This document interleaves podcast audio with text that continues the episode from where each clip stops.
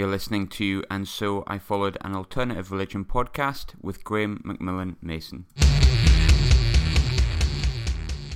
Episode 4 James Hart. Hello, welcome back to And So I Followed an Alternative Religion podcast. We're at episode 4. We have been away for a little while. We're in the second season now. I'm really sorry I keep doing that. Sometimes I just don't post anything for a while, but I had good reason this time. I felt, you know, Christmas time, New Year time, I wanted to spend a little bit more time with my family, with my wife, and I'm sure you guys had exactly the same feeling as well. It's Christmas, we get a little bit busy, and outside of all of that, it's really, really difficult to get bands to do interviews at that time because none of them are touring, they're doing the same thing. So I thought we'd have that little month and a half break and then come back and do this as regular as it allows me to do. But this week we've got James Hart. It was an interview I did at the Cathouse in Glasgow before their really, really triumphant returning show, which I've got to be honest, even took me by surprise. Um, I was a fan of 18 Visions for a long, long, long time. And then they broke up I, I want to say it was a good 10 years ago. Um, it, it was certainly a while ago. And they've came back with a new album, which is always a risk. There's always that risk of the people still care? Are they going to come back the way they should be? Or the way they used to be, sorry. And they really have. They've came back better. Um, I'd seen them live a few times beforehand, and they were always good. But I've got to be honest, they've stepped the game up. It was a really good show, and James is really lovely. Made a lot of time. I managed to arrange the whole podcast with him, so I just want to put on the record a thanks to him for doing it. But I don't want to bang on too much about the show and my experience and why I've been away. I'd rather just get straight in with the podcast. But before I do that, you know, thank you very much for sticking around. If you have come back, if you're a repeat listener, um, keep subscribing, keep liking the podcast and, and sharing it if you can because what that means is that other people can hear the stories of some amazing musicians and some amazing artists. They do have to put up with my voice a little bit um, during, but there's some really great stories of some fantastic inspiration throughout the podcast from some really, really amazing people, like I say, amazing artists. Um, and I'd like as many people as possible to hear those stories. Before I do that, before I go into the podcast anyway, I do want to play one of the new tracks from 18 Visions from their new album because, like I was saying, I think it's some of the best if they've ever done it, if not the best. And I think for me, the standout track from their new album is a song called The Disease, The Decline, and Wasted Time. Um, really is a return to form, but I'm going to let you decide that and just play it straight off the bat. I'm really confident you're going to love it. After that, we're going to go straight into the podcast little bit of background noise because we did it during a support band in the dressing room. But if you're a fan of the band Landscapes, then that's all fine. You get an interview and you get a set from Landscapes. Enjoy it. Speak to you after the podcast. Thanks for coming back.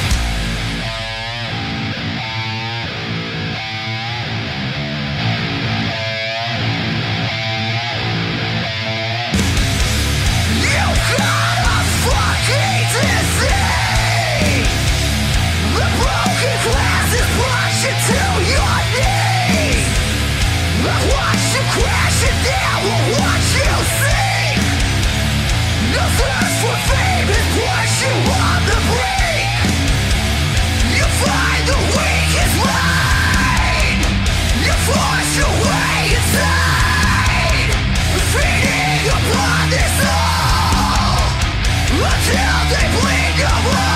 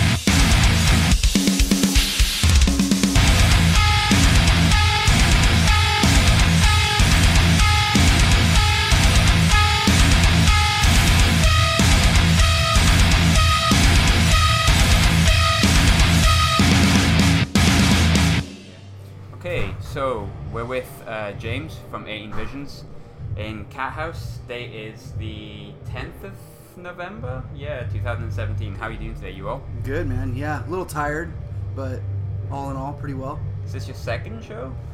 Yeah, we're just doing three shows. Yeah. Uh, London last night, Manchester tomorrow. So, Cool. yeah, How's London? it's killer. Yeah. It's great. Yeah, good to be back. Um, you know, honestly, we didn't think. I mean, I specifically didn't think I'd ever be back over here uh, playing shows. Maybe as a tourist or something, but never, you know, playing live gigs, especially with 18 Vision. So this is just like a dream come true for us, Yeah, because it's been like 10 years, right? at least. Yeah, 11. yeah. Cool. Um, so, I guess I always like to ask if you've noticed any like touristy things in Glasgow. Have you made your way around the city today, or? No, we got in. Um, pretty much came straight to the venue. Uh, we had like Yeah. a, a long drive from London, so um, unfortunately, I haven't got to see much of the city. But I've been told to eat some deep fried pizza. Pizza Crunch. Yeah, yeah, yeah, yeah. So Yeah. I'm gonna go for that. Yeah, okay, Yeah. good. Uh, w- we do vegan pizza crunch and normal pizza crunch. You can kind of Cool. get it anywhere you like. Cool. So whatever your dietary preference. Um, I guess I kind of crack on with one question always, and then just let you run with it, and we'll go as far as we can get. Cool. So, and you can take it back as far as you want. But what is your earliest memory of falling in love with music or the art form that you do? Um, gosh, I think it had to have been like mid '80s, mid to late '80s, where I was able to start to like realize the, I guess, the diversity of music, different artists, and this sounds different from this band, and that band sounds different from that band. Yeah. Um, I was exposed to a lot of classic rock. Uh, I was exposed to a lot of like '80s like synth pop. Um, radio stations in Southern California, we had pretty wide variety back then of like heavy metal stations, uh, rock stations, um, alt rock, synth pop, pop. Yeah. Uh, you know, so I kind of, I, I kind of like was able to get into everything. Uh, I've always enjoyed music for what it is. For me, a good song is a good song. It doesn't really matter where it comes Yeah. from for me. Um, you know, my my parents, my mom was a bit older. than My dad, she listened to like the Beatles and stuff like that growing up, and then got current as music, you know, progressed. So I was exposed to like Morrissey and Depeche Mode and Duran Yeah. Duran. My dad was more into like the classic rock, uh, Zeppelin, the Stones, the Who, um, and then you know I got exposure to like stuff like that and like Scorpions. Um, and so I, I felt like I, I gravitated towards that because it had like an, an edgier vibe to it. And then, you know, when bands like Motley Crue came out and like Metallica, Guns N' Roses, that had like the attitude to go along with the music. And I was really, really drawn to that. Um, I feel like those bands definitely opened the door to like heavy metal music for me. I was in my teenage years exposed to like more like punk rock Yeah. From like skate videos, Yeah. Bad Religion, Pennywise, NOFX, early Green Day, um, Minor Threat, Gorilla Biscuits, hardcore bands too that I didn't even know Yeah. were straight edge or what straight edge Yeah. was. Because you're straight edge, right? Yeah, So and yeah, yeah. I had no idea until and I, knew- I knew what straight edge was, but I didn't know this was straight edge bands. Yeah. Um, all about the music and kind of to- yeah, over the yeah, totally. and then at that point. and then I- I made friends with somebody in high school and he was into like other hardcore bands and exposed me to some like heavier stuff like uh, early unbroken um, local band called excessive force which was a straight edge band and you know i thought that stuff was really cool and then i Yeah. found out like gorilla biscuits and minor threat was like preaching straight edge stuff and i just kind of gravitated to that and that lifestyle um, and then from there i just wanted to hear the heavier stuff i didn't like a lot of like the youth crew hardcore stuff that was going on it wasn't melodic enough and it wasn't heavy enough for me Yeah. um, no, I get that. i was more into you know slayer and Yeah. maiden and metallica megadeth faith no more Yeah. um, and then you know I found Sepultura, um, which was like super heavy for me at the time. Uh, Chaos AD was just like such a such Yeah. a great great record.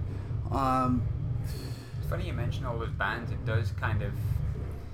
When I think of 18 Visions, the bands you've mentioned, you've mentioned each one I with thought. So do, do you find, I mean, I know the answer to this because I can see it, but do you find that what 18 Visions become, even in its early stages, right through to right now, was very much born of your childhood and because I, I always found there was a, quite a good there was a heaviness to 18 Visions especially in the beginning. And even when you went through that transitional period I still feel there was like a really good aesthetic about it. When you mentioned Depeche Mode earlier did you find you picked up that as well?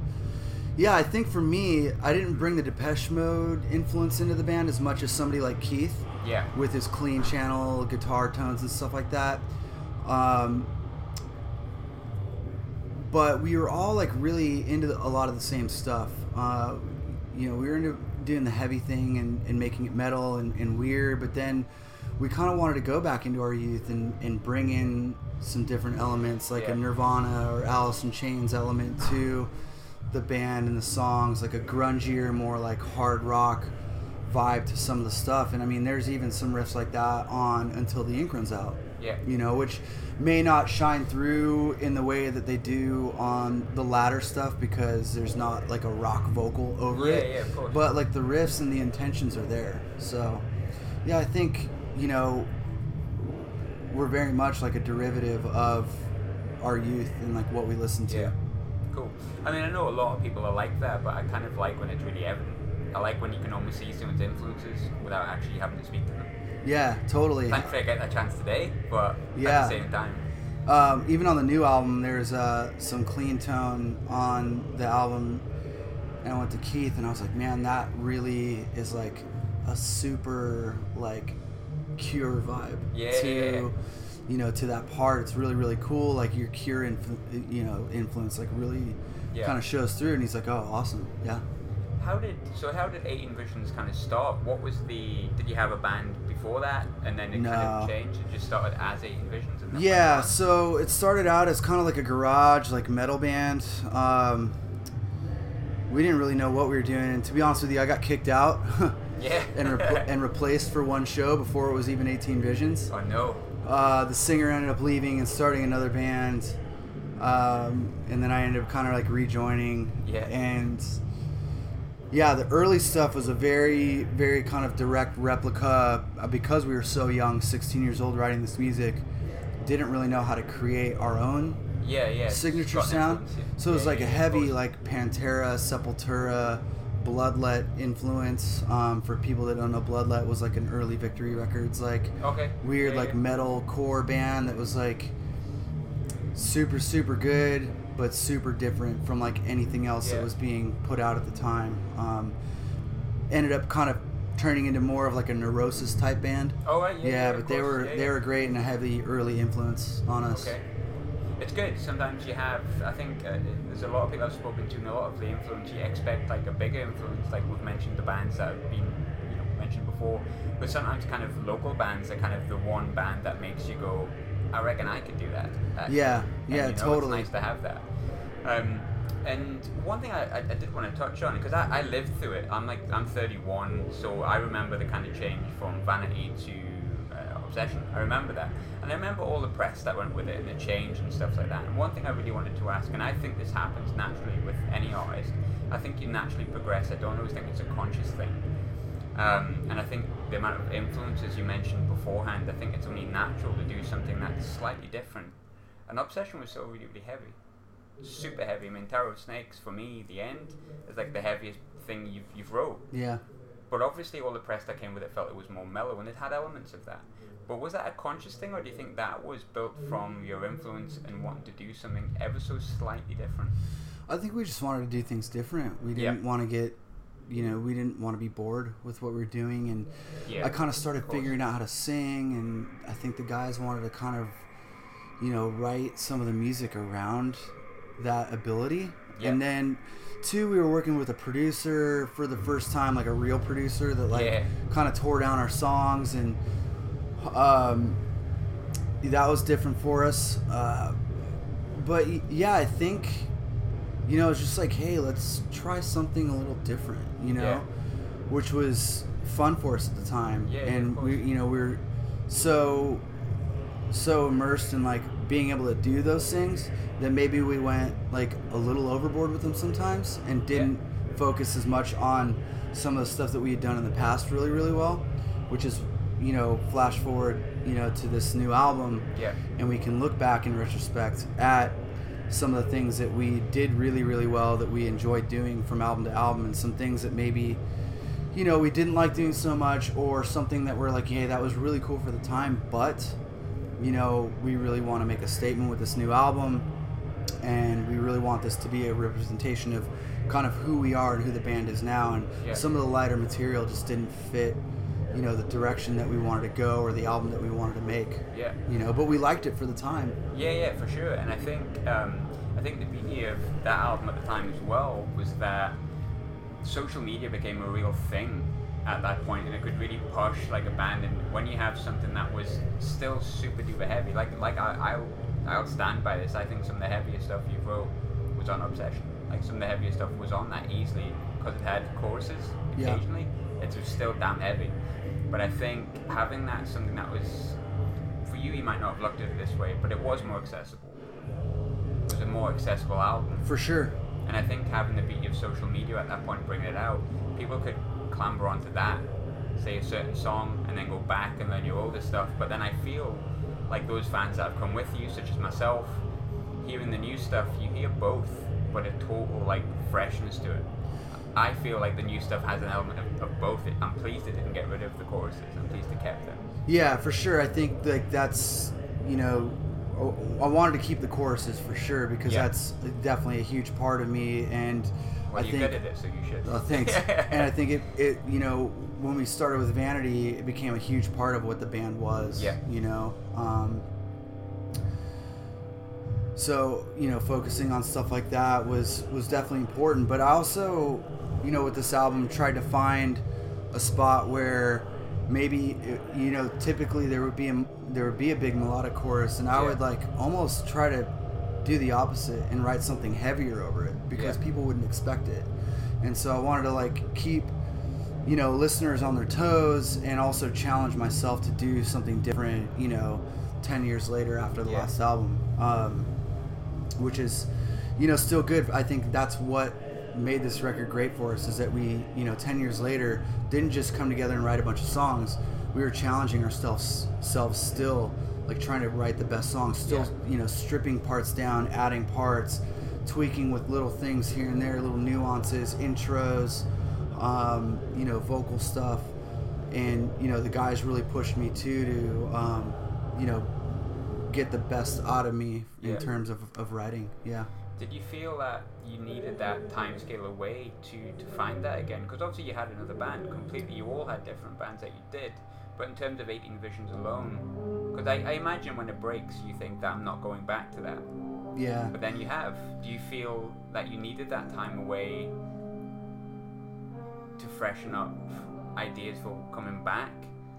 Not so much freshen up, to come back as. How can I phrase this? So, do you feel that time away helped you re uh, give you a hunger to go back and, and challenge yourself with 18 Visions? I think so, man. I think, um, you know, it was just one of those things where it, it was all like perfect timing, Yeah. right? Like, Yeah, yeah. I think like four years ago or five or six years ago, you wouldn't get this album that we just put out. You know, we would probably be in a different mind frame of like what we wanted to do with the band, what we wanted to do the songs and the album. You know, so for me, it's all perfect timing. And I hadn't written anything either in, you know, three years. I think it had been since I had written something for my from you Yeah. know my other band, Burn Halo.